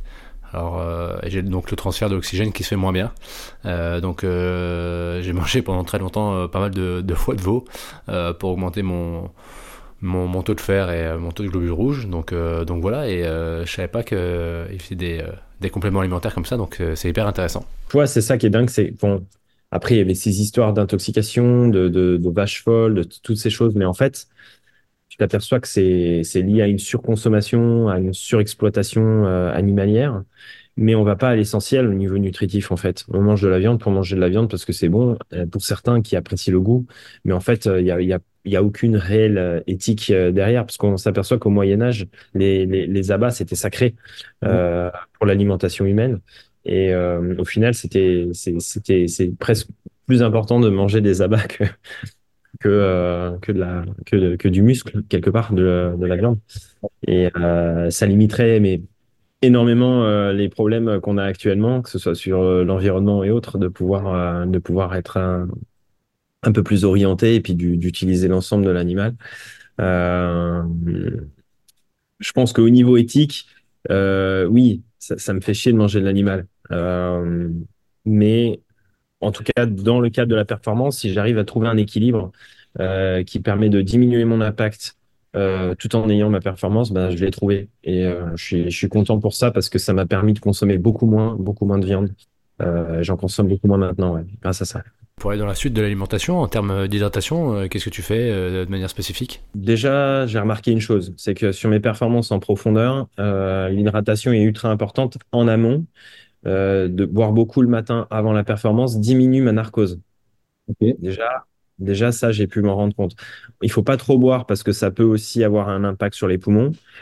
Moi, cette théorie-là, je l'ai un peu mis de côté parce qu'au final, j'ai plus de bénéfices à être ultra hydraté que moins, en termes de conscience cognitive aussi pour remonter. Donc voilà. Et après, sur l'hydratation, évidemment, sur la journée, moi, ce que je fais, c'est que je mets de l'eau avec du sel rose. Okay. Donc le sel rose, c'est le top parce que c'est celui qui se rapproche le plus de notre plasma sanguin. Mm-hmm. Et en termes de minéraux, et ça me permet de m'hydrater beaucoup mieux parce que surtout sur les îles ou à l'étranger, l'eau elle est plutôt déminéralisée qu'autre chose. Donc il faut quand même un minimum. Ouais, et je peux rajouter des fois un peu de jus de citron dedans. Ouais. Okay. Ça me fait une électrolyte, on va dire. Simple, efficace, sel rose, citron, eau. Donc et ça sur l'ensemble des entraînements. Et ouais, je le vois vraiment facilement aussi sur les tendons et autres. Je me fais souvent des tendinites, je me blesse souvent, c'est les périodes où je m'hydrate pas assez. Donc c'est top, on voit vraiment que tu as une approche de sportif de très haut niveau, hein, que ce soit d'un point de vue entraînement, prépa mentale, alimentation, tu es vraiment calibré sur tout. Je rebondis sur le fait que tu me disais tout à l'heure que tu avais un tableau, est-ce que tu passes par un logiciel pour ça ? Non, je rentre pas par de logiciel, j'ai créé mon tableau, ça m'a pris 2 mois de travail. Je connaissais pas assez Excel et je me suis mis et ça m'a fait chier au début, mais je m'y suis mis. Et c'est chiant au début, mais après, une fois que tu as ton tableau, c'est tellement monstrueux parce que celui-là, il est reproductible tous les ans. Maintenant, pour te dire à quel point je le bouge très peu, il change très peu. Il n'y a que 2-3 notions des fois qui changent d'une année à l'autre. Mais là, je suis assez fier parce que quand tu commences d'une année à l'autre à ne plus changer ton tableau, c'est qu'il est vraiment bien. Et est-ce que tu penses que c'est grâce à cette rigueur et au fait de suivre ce tableau que tu as pu passer, je crois, de 103 mètres à 120 mètres de profondeur, donc améliorer tes performances? Oui, ça a énormément contribué. Okay. Ouais, ça, je te confirme, ça a énormément contribué, ça a changé énormément ma performance et ma progression. Pour moi, la planification est vitale. Surtout pour des gens qui pensent beaucoup et qui ont une hyperactivité mentale, ça permet de recentrer les idées, de te lever le matin, de pas trop te poser de questions. Parce qu'en fait, le problème, c'est qu'on est tout le temps en train de penser à notre entraînement. Si t'as pas de ta planification, c'est l'enfer. Tu passes ta journée à dire, attends, je vais faire ça. Ouais, mais là, il y a tel entraînement, je vais faire telle série. Ah ouais, parce que demain, il y a ça. Ah ouais, mais après-demain aussi, il y a ça. Donc, je peux pas accumuler les muscles. C'est impossible. C'est impossible. C'est trop pour le cerveau. Enfin, on serait une IA à la limite, on serait capable de. Mais non, on n'a pas. Non. Donc, il faut planifier et le fait de planifier, d'avoir une structure aussi. Par élimination, ça va vite. Hein. Ça se planifie vite au final. Hein. Quand tu sais tes échéances sportives, après tu regardes combien de temps tu dois être sur place pour pas trop te fatiguer, puis pas être suffisamment en forme et préparé.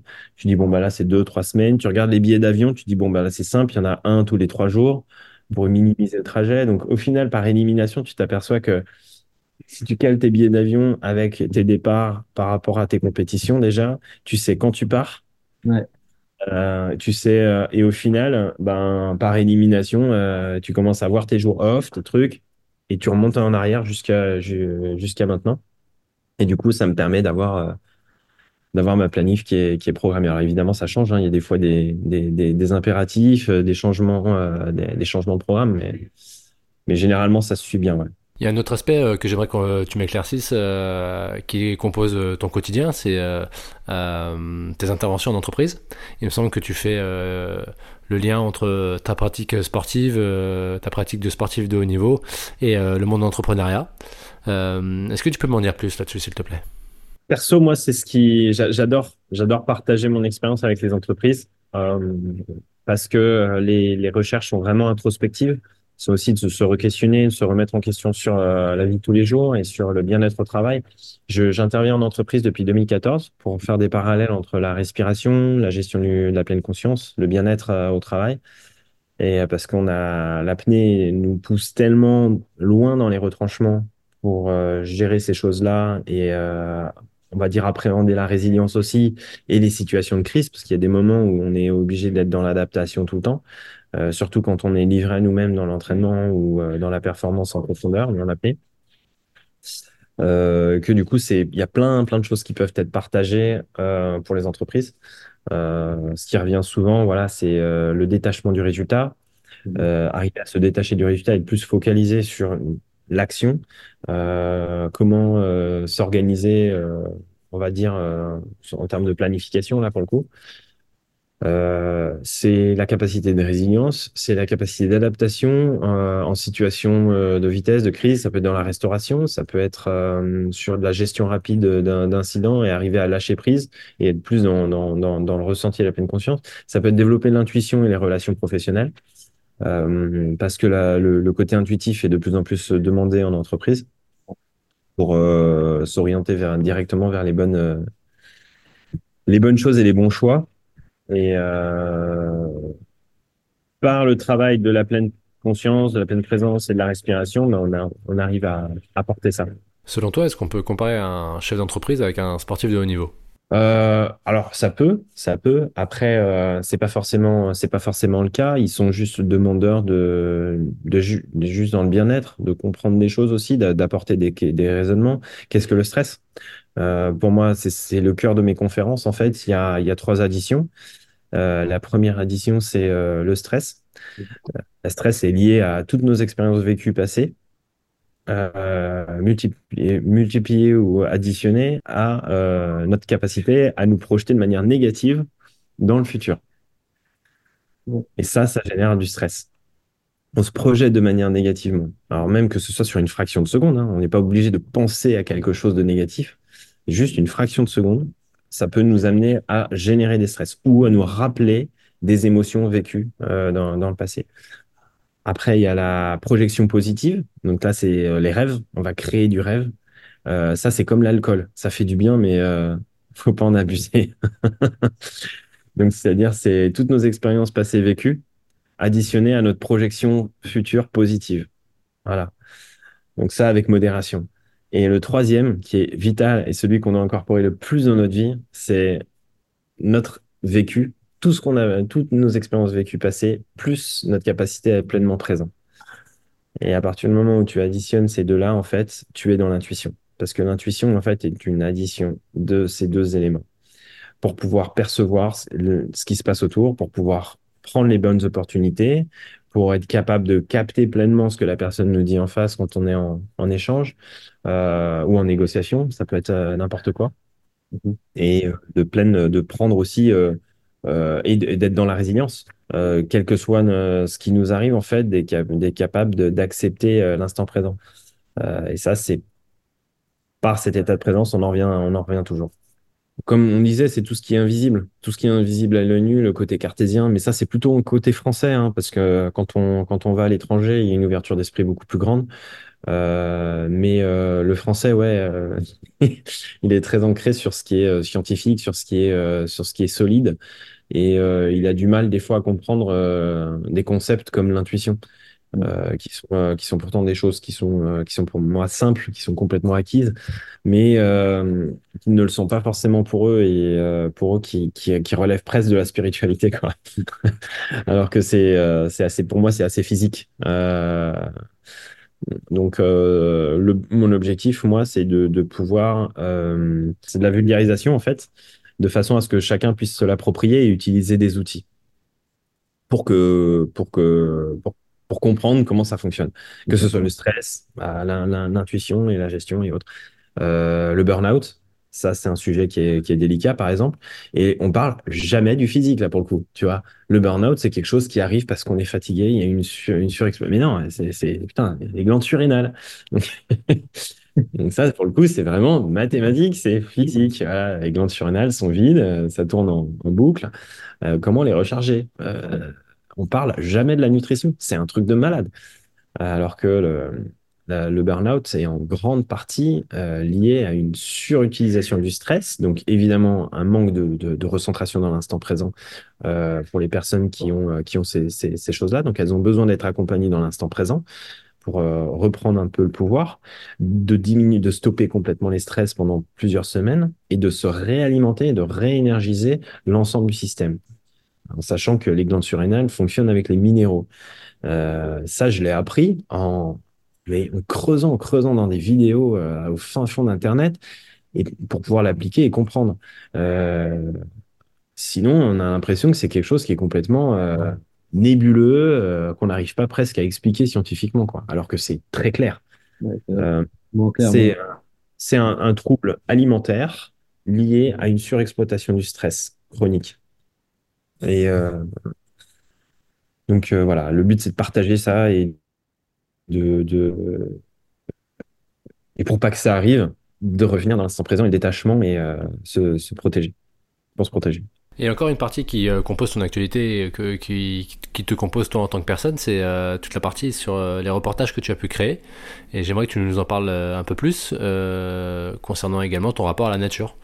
Eh ben, je dirais qu'à partir du moment où on est dans l'eau, j'ai pu voir aussi l'évolution environnementale. La prise de conscience aussi sur le réchauffement climatique, mais c'est aussi sur les populations de poissons, sur les vagues de plastique. Moi, c'est ça que j'ai pu être témoin, c'est ça que j'ai pu voir, qui est triste aussi, parce étant donné qu'en France on dégage nos détritus et voire même on les envoie à l'étranger, au final c'est à l'étranger qu'on voit le plus de dérèglements climatique. Donc on le voit pas forcément ici, et c'est dommageable parce que du coup les gens c'est comme s'ils se sentaient pas vraiment concernés. Donc le fait d'être en apnée et puis d'observer son environnement, forcément on y est un peu plus sensible, on le voit un peu plus. Après, le fait de le partager en images, c'était aussi un moyen de sensibiliser les gens aussi sur des choses qui sont moins connues, comme les lacs d'altitude. On a fait une série avec mon frangin qui s'appelle Là-haut, comme Là-haut sur la montagne avec EAU. Ouais. Et c'était aussi pour dire, bah ouais, l'eau, elle descend de nos montagnes. Et tout ce qui descend de nos montagnes arrive forcément à un moment donné dans nos robinets. Et le fait de prendre conscience du dérèglement climatique fait que tu prends plus conscience que l'eau des montagnes arrive forcément, l'impact environnemental, les lacs sont impactés au niveau environnemental, et en ascendant, on récolte ce que l'on sème. Donc la fonte, les microplastiques, tout ça arrive maintenant vitesse grand V, et le but c'était de partager ça pour le simplifier aussi, pour rendre accessible à tous la compréhension de ce système. Donc mon frère qui est plongeur hydrobiologiste, je précise, okay. Et, parce que j'ai pas tout le retour, le background scientifique à part mon frangin, et le but c'était de montrer aussi cette fragilité, puis cette beauté aussi, cette beauté de ces milieux, la beauté de ces milieux. Et est-ce qu'il y a d'autres projets qui sont en cours, d'autres projets que tu as en tête? Ouais, il y a d'autres images qui sont en tête. En ce moment, il y a je suis à Paris principalement pour démarcher des partenaires pour proposer les images qu'on va faire et financer Mathias Lopez, mon caméraman, okay. Avec qui je collabore depuis 2015. Donc là, l'idée, c'est d'avoir un storytelling et un suivi sur toute ma saison sportive, et également avec un projet documentaire, mais qui sera cette fois-ci sûrement lié aux bienfaits de l'apnée à tous les niveaux. Voilà. Donc, sur l'aspect psychique, mental, émotionnel, j'en dis pas plus, mais en tout cas, on a ce projet en tête. Et puis de partager aussi des idées, des tips sur les réseaux. Est-ce que tu peux nous parler de ton rapport à la nature et quel est le rapport que tu entretiens avec la nature et qu'est-ce que la nature t'apporte dans ton bien-être à toi? Bah, déjà, on parlait des connexions, le fait d'être en pleine nature, cette reconnexion nous permet de nous oxygéner déjà. Il y a plus d'oxygène dans les forêts, donc ça c'est un peu plus terre à terre. Mais après, elle est importante parce que déjà, je vais faire une petite anecdote concrète parce que ça parle plus. Mais on est comme des piles. On a des polarités, on a besoin d'être rechargé en fait. Et le fait d'être pieds nus par exemple dans la forêt, ben ça nous recharge parce que il y a des connexions magnétiques et on a besoin d'être rechargé. Si on est isolé entre quatre murs en béton toute la journée avec du wifi de tous les côtés, malheureusement les ondes et l'isolement nous empêchent de pouvoir booster notre système. On est un système qui est quand même connecté à un champ magnétique. On est tous les connexions nerveuses se font avec quoi? Se font c'est presque l'électro, hein. Oui. Donc voilà. Et il faut avoir cette connexion à la nature. Pour moi, elle est indispensable. Donc que ce soit à l'eau parce que c'est un conducteur ou à travers la forêt, la nature, c'est des choses qui sont essentielles. Et même pour notre conscience. Parce que on est beaucoup plus conscient dans la nature, évidemment, vu qu'on est plus oxygéné et puis plus connecté. Donc elle est indispensable. Ça me fait vraiment plaisir ce que tu dis et je te rejoins à 10 000% parce que de plus en plus j'ai ce rapport à la nature qui évolue à l'intérieur de moi et récemment j'ai participé à un stage WIMOF où ça m'a complètement réouvert l'esprit là-dessus où j'ai besoin de me reconnecter à des choses simples comme marcher en pleine forêt ou marcher en montagne, voilà, reprendre ce contact naturel. Ça permet vraiment de se recharger, d'améliorer ma santé physique mais surtout ma santé mentale. Donc je te rejoins à 10 000. Dans cette dernière partie, on va attaquer les questions tac au tac. Donc, je vais te poser différentes questions et le but, c'est que tu puisses répondre avec le moins de temps possible afin de me donner les réponses les plus instinctives possibles pour toi. Pour toi, c'est quoi la routine matinale parfaite? La routine matinale parfaite. Alors, il y a plein de gens qui me posent la question. Pas vraiment. En fait, je t'avoue que des fois, je me réveille, je fais mon truc. Après, c'est plus avant perf. Avant perf, oui, j'ai un protocole. Je me lève, je me mets de l'eau sur le visage pour me réveiller.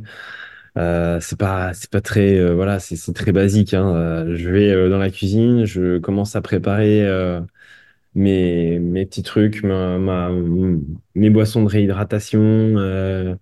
Mon avoine pré-performance. Après, je vais faire mes étirements. Je vais méditer. Je peux méditer aussi. Je peux être amené à méditer. Là, je le fais plus trop. Mais sinon, je peux visualiser mes plongées tout en me stretchant, en m'étirant doucement. Et puis, en fait, je me donne pas trop de routine. J'ai une routine, on va dire, d'assouplissement et de stretching, évidemment. Pour me lever le matin, mais j'ai pas forcément de routine précise en disant voilà, je fais tel truc, je vais lire mon livre, je vais ouais, j'avais essayé de faire une espèce de routine comme ça, mais je pense que je fais déjà suffisamment de choses toute la journée qui est déjà très routinier sans forcément rajouter encore le matin. Après, oui, c'est sûr que de se réveiller en faisant une petite méditation, respiration, c'est ultra important, c'est ultra bon. Ton dernier livre lu? Le dernier livre de Djoko, enfin un des livres de Djoko, voilà, sur la nutrition. Ta citation ou ton mantra préféré? Si, il y en avait un que je retiens et que j'avais posté sur LinkedIn il y a quelques temps et que j'adore. Souvent, c'est la phrase de Mike Horn. Il suffit de 5%. Si on attend 95% des réponses pour partir, on part jamais. Il faut juste en avoir 5% pour pouvoir commencer à avancer. Ça, je trouve ça vraiment cool. C'est qu'à un moment donné, il faut se lancer et qu'importe, il faut lâcher les peurs et y aller. De toute façon, on va apprendre sur le tas. L'autre question, c'est quel est ton mouvement ou ta pensée pour booster ton énergie? La respiration, un bon coup de respiration et aller courir. Voilà, juste par le nez. Respiration nasale par le nez, expiration profonde et aller courir. Ça booste, mais ne serait-ce que 10 minutes, déjà, c'est génial. Et donc la dernière question, c'est dans le cadre du podcast et dans le but d'apporter du contenu à la communauté, vers qui tu pourrais me recommander pour un prochain épisode du podcast? Ouais, il faut pas que ce soit un athlète en apnée, il faut que ce soit un peu différent. Moi, j'ai vu que tu avais mangé chez un chef étoilé. Ah oui, bah moi je pensais à des sportifs, mais en fait si tu dis ça, ouais, carrément. Bah, Eric. Carrément, Eric, magnifique personne. Et puis en plus, il a vraiment, là, il travaille avec un préparateur, enfin, il a travaillé avec mon préparateur mental. Il a vraiment été loin dans la recherche, dans la démarche. Il a travaillé énormément sur la méditation et il a fait des progrès incroyables ces dernières années en cuisine. Là, il chope des notes avec son coach qui sont juste dingues en plat. Et je pense que à l'avenir, on va en entendre de plus en plus parler. Ouais. Donc Eric Provalski. Bah écoute Stéphane, vraiment un grand merci pour ta disponibilité. On arrive à la fin de cet épisode, de cet échange qui a été super riche. Vraiment un grand merci. Il y a plein de choses à retenir et j'espère que les personnes qui écouteront cet épisode pourront se les approprier et faire en sorte d'améliorer leur santé et leur bien-être grâce à notre belle discussion. Et la dernière chose, c'est où est-ce qu'on peut éventuellement te retrouver, donner tes différents, soit sites internet, page Instagram, où est-ce qu'on peut t'aider? Alors, on peut me suivre déjà sur les réseaux sociaux, sur Instagram, sur LinkedIn, sur ces réseaux-là.